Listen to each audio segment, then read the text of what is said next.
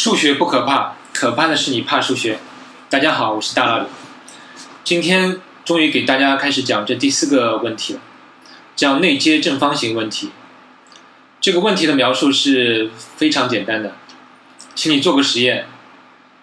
请你找一张纸，然后在纸上画一条封闭曲线，形状不论，形状完全你可以随心所欲的去画这条曲线，但必须是封闭的，也就是说是首尾相接的，凹凸性也不论，但有一个条件是不可以有自相交，也就是这根曲线自身跟自身是不能有交点的。画好这条曲线之后，请你设法在这个曲线里找一个内接正方形，也就是要找出4个顶点，这4个顶点都在这个曲线上，然后这4个顶点连接起来之后恰好构成一个正方形。你可能会发现你稍微尝试几次，你就可能能找出一个非常接近正方形的一个形状，正好是内接于这个你画的这条曲线。那今天的问题就来了，就是问你是不是对所有这样的封闭曲线都能够找到一个内接正方形。当然这里还要说明一点，就是要允许这个内接正方形超出这条 B 曲线之外，也就是说如果你这根 B 曲线是有凹的部分的，那么这个内接正方形有可能是超出，并不完全位于这个 B 曲线之内，这也是很自然的。所以我们是允许你这个内接正方形是超出 B 曲线之外的，但是这个顶点必须在这条曲线上。现在就是问你，这个是不是所有的这样的 B 曲线都能找到一个至少一个这样的内接正方形。这个问题是最早是1911年德国籍犹太数学家奥托·托普利兹首先提出的。我前面的这个描述是当然是一个简单的描述，其实它有一个更加正式一点的那个命题描述，我先念给大家听听看，就是让 C 是一条若尔当曲线，然后如果一个多边形它的所有顶点都位于 C 之上，那么我们就说这个多边形 P 是内接于这个 C 的一个内接多边形。然后我们这个内接正方形问题就是问，是不是对所有的对每一条若尔当曲线都有一个这样的内接正方形。你听了是不是稍微有点晕啊？因为这里面有一个概念可能大家不是很熟悉，就是若尔当曲线。所以这个若尔当曲线是拓扑学中一个很基本，其实也是很简单的一个概念，一个定义。它定义就是说，平面上的非自交环路就称为若尔当曲线，就是说自身跟自身不能相交，而且它又构成一个环路的这样一个曲线，就叫做若尔当曲线。有时候又被称为简单 B 曲线。可能有些听众还知道有一个叫若尔当曲线定理，它是说就是每一条若尔当曲线，就是这种简单 B 曲线，都能把平面分成一个内部区域和一个外部区域，且任何从一个区域到另一个区域的道路，当然这里的道路是打引号的，这也是拓扑学上的一个概念，就是从一个区域到另一个区域的道路都必然在某处与环路相交。其实也就是说，这个若尔当曲线把平面就分成两部分了，一个内部和一个外部。这个命题听上去你是不是觉得有点太废话了，这个太直接了，太显而易见了。对我来说，你甚至把它作为公理我也都承认了，但是数学家就是一本正经的把它给证明了，而且据说这个原版的证明都花了大概40页的纸。那我们再回到这个内接正方形问题，这个问题从1911年提出到现在已经100多年过去了，其实数学家已经证明了许许多多符合特定条件的曲线是必然有内接正方形的，就是说对这许许多多这种类型的曲线都已经找到了证明，但就是不能对所有的若尔当曲线找到一个证明。那么接下来我就来跟大家简单介绍一下有哪些被证明的那个曲线的特例。其实你完整听完这个节目，你就会发现，其实真的是绝大部分的那个曲线的例子已经被证明了。只要是你能够用纸和笔在纸上画出的那样一些曲线，基本上全部都已经被证明符合这个猜想。首先是1915年有个叫阿诺德·艾姆什的那个数学家，他证明了任何分段解析曲线总有内接正方形。这又牵涉到一个概念，叫做什么叫解析曲线。所谓解析曲线，就是可以用解析函数来描述的那种曲线。那什么是解析函数呢？可能有的听众已经知道，就是解析函数在数学定义上是这样说，就是在它的每一个位置都是无限可微，且泰勒级数收敛于其函数值自身的那种曲线。这种解析函数只包含了所有的范围是非常广，它包含了所有的初等函数，比如多项式函数、指数函数、对数函数、幂函数、三角函数等等，这些都是符合解析函数定义的。不信你可以看这些函数，你可以在任何位置都可以无限的求导，也就是说无限可微，而且它的每一点的那个泰勒级数都收敛于它本身的那个函数值。你可以回想一下，我们不是有很多那个，如果你高数没有完全忘记的话，那么有什么 sinx、cosx 都可以描述成多项式的那个级数之和嘛，这就是用所谓泰勒级数。当然还有很多非初等函数也是属于解析函数的。所谓解析函数，其实它最重要的一个特点就是说，它的在每一个微小的那个位置，它的局部位置可以用那个多项式的级数来逼近。就因为这个特点，所以这些函数就有一些很好的性质，可以有很多数学工具可以来处理它。那么这个艾姆什也就在1915年就证明了，就是任何分段解析曲线，也就是一个曲线可以有很多段，但如果你每一段都是一个解析曲线的话，那么这个曲线就是总是有内接正方形的。是这个艾姆什的那个证明，就是告诉我们，只要是足够光滑的曲线都会有内接正方形。因为所谓解析曲线，根据它的定义嘛，就给我们的一种感觉就是非常光滑的一种曲线，因为它在任何位置都是无限可微，也就是说它在一个非常小的区域里面，这根曲线都能够无限的逼近跟直线段，所以它就是说足够光滑的曲线那都会有一个内接正方形。然后另外一个科学家叫 Storm 奎斯特的数学家，他从另一个角度考虑了这个问题。他说，对所有的局部单调曲线都符合这个内接正方形的猜想。这里又有一个概念叫局部单调，这也是一个很有意思的概念，它叫所谓局部单调，就是对曲线上任何一点都能找到一个相邻的区域，在这个区域里我们能找到一个方向，这个方向我们把它可以叫做 y 轴，因为它很像坐标系里的那个 y 轴的作用。然后我们找到一个 y 轴方向，然后你把这个 y 轴方向在这个曲线在这个平面区域里面平行的移动，然后你会，如果在这个区域里面，如果这个曲线只跟这个 y 轴相交一次，就是这根曲线不会跟这个 y 轴方向相交两次或更多，那么我们就叫这个曲线在这个局部是单调的。这个是什么意思呢？这个要大家再发挥一下想象力的。你可以想象一下，如果一根曲线在它的相邻的一个区域里面，某一点相邻的区域里面，如果我有一个 y 轴方向，但是这根曲线跟这根 y 轴相交了两次，那是不是就意味着这个曲线就是有一个向回环、向反方向旋转的那个动作那个趋势？那这种状态就叫做不单调了。我们所谓的局部单调，也就是说这个曲线在任何一个小的局部，它都是有一个从一个大方向找到一个大方向，就是所谓的 x 轴方向，就是它总体上是朝那个 x 轴方向单调前进的，它并不会产生回转。当然我这个解释只是努力用通俗的语言给大家解释，大家如果要找到精确的定义，请大家还是要上网可以去搜索一下所谓的那个曲线的局部单调的定义。但我觉得我的这个解释其实我觉得是蛮不错，其实就是告诉你这个曲线是在某一个区域，在某一个小的区域，它总是朝一个大方向前进，它不会有回转。比如说如果这个曲线有一个像漩涡一样或者像一个蚯蚓扭来扭去的，那它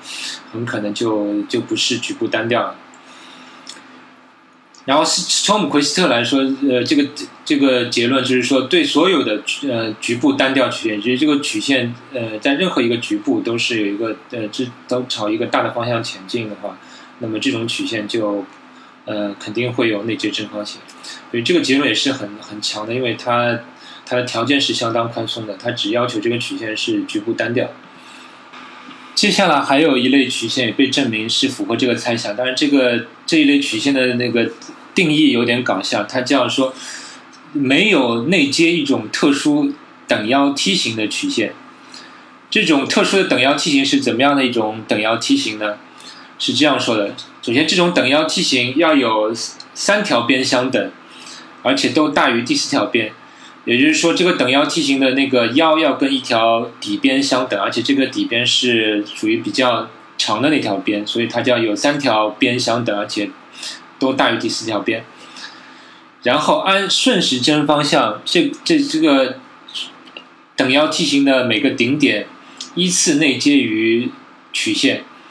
这是什么意思呢？也就是说，这根曲线，这个梯形内接于这个曲线。必须是曲线依次通过这个等腰梯形的四个顶点，也就是说你不能让这个曲线连续通过这个梯形的那个对角顶点，然后再内接另外两个对角顶点，这种情况是不可以的。也就是说，这根曲线必须是按照顺时针，其实这个顺时针也可以说是逆时针，就无论是顺时针还是逆时针，它必须顶点依次内接于曲线，就不能让曲线先直接穿过这个梯形的对角顶点。然后最后一个要求是最搞笑，是最难的一个要求。他说这个梯形的面积恰好是曲线对三条等边之外延展出去的长度。这个我觉得比较搞笑的是，因为他是说这个面积要正好等于一个长度，这个长度，而且是这样一个定义，就是说如果这根曲线依次通过了那个三条等边的三个顶点，那么也就是但它正好就是已经通过了这个三个等边，那么等边之外这根曲线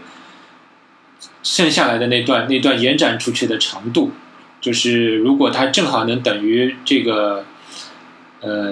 等腰梯形的面积，那么这个就是所谓的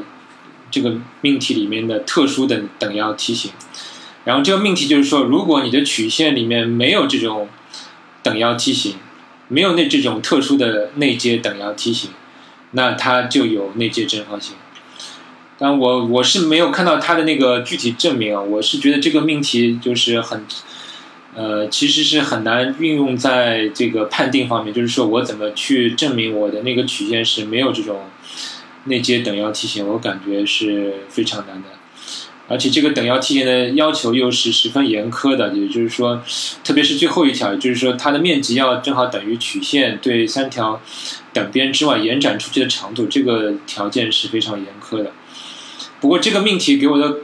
感觉，也就是说对大部分曲线应该是没有这种内接的特殊的等腰梯形。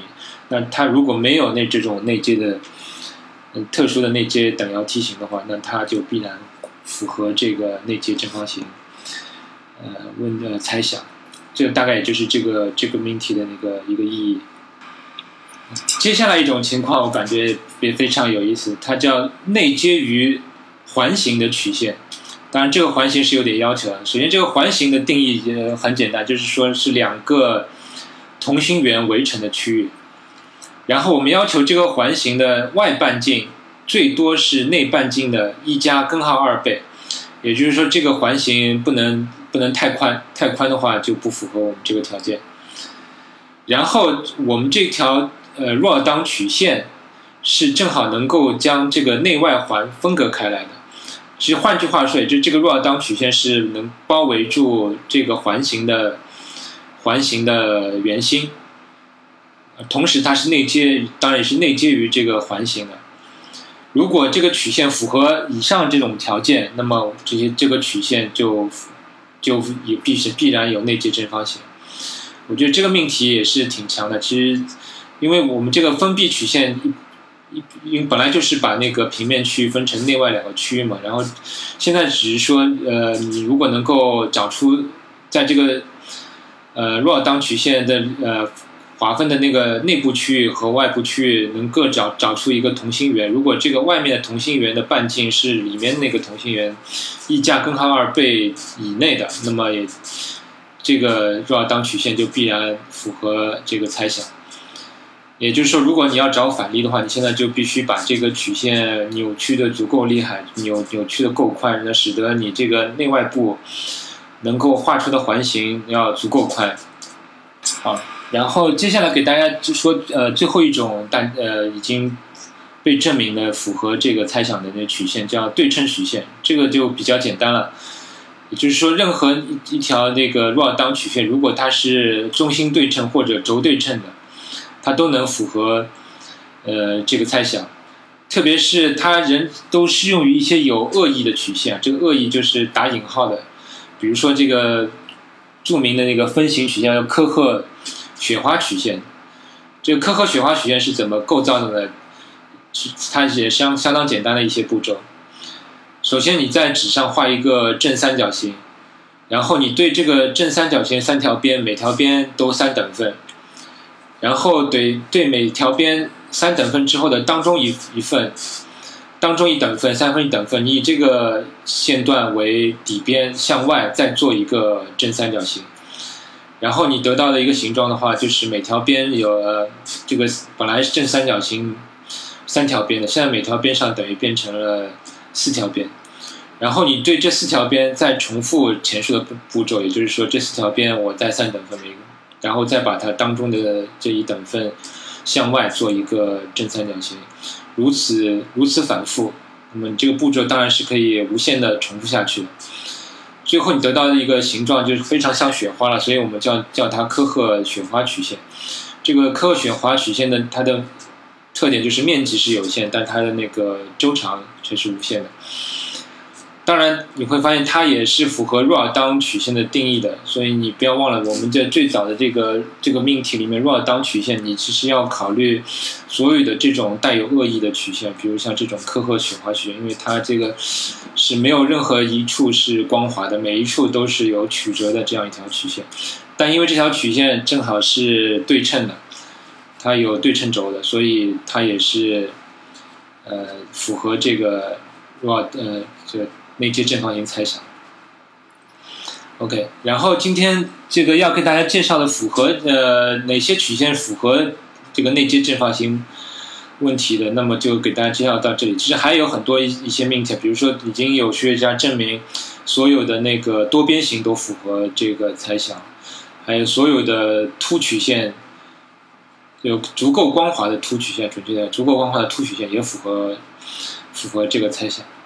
其实不知道你有听下来有没有这个感觉，其实你绝大多数你脑子里基本上我相信但你脑子里能构造出来的绝大多数的曲线都已经符合这个猜想了。你现在要构造出一个反例的话，你这个反例就相当困难，这个反例必须是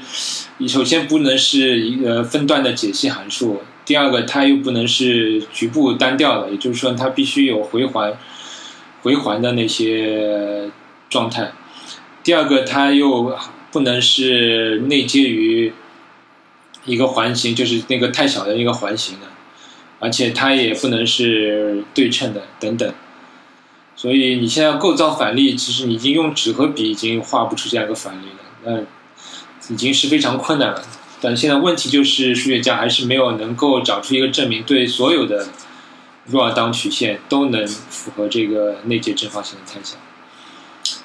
那么最后再说说看它的一些推广吧，因为基本上所有的问题我们都会有一些推广。比如说我们考虑一下内接三角形，现在已经能够证明了，就是说给定任何一个三角形总能在若尔当曲线里面找到一个与其相似的内接三角形，也就是这个内接三角形问题已经等于是彻底解决了。另外还已经证明的是若尔当曲线总有内接矩形，对，其实这矩形跟正方形看来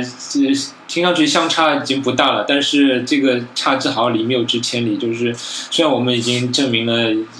若当曲线总有内接矩形，但是离证明总有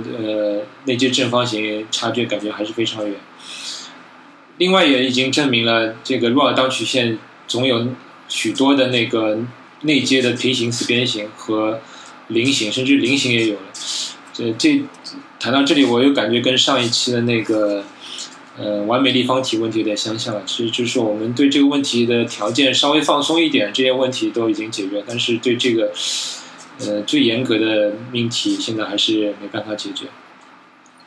OK， 那今天就把这个内接正方形问题聊到这里，然后下一期我们就会跟大家聊这5个问题的最后一个问题了。欢迎大家收听，谢谢。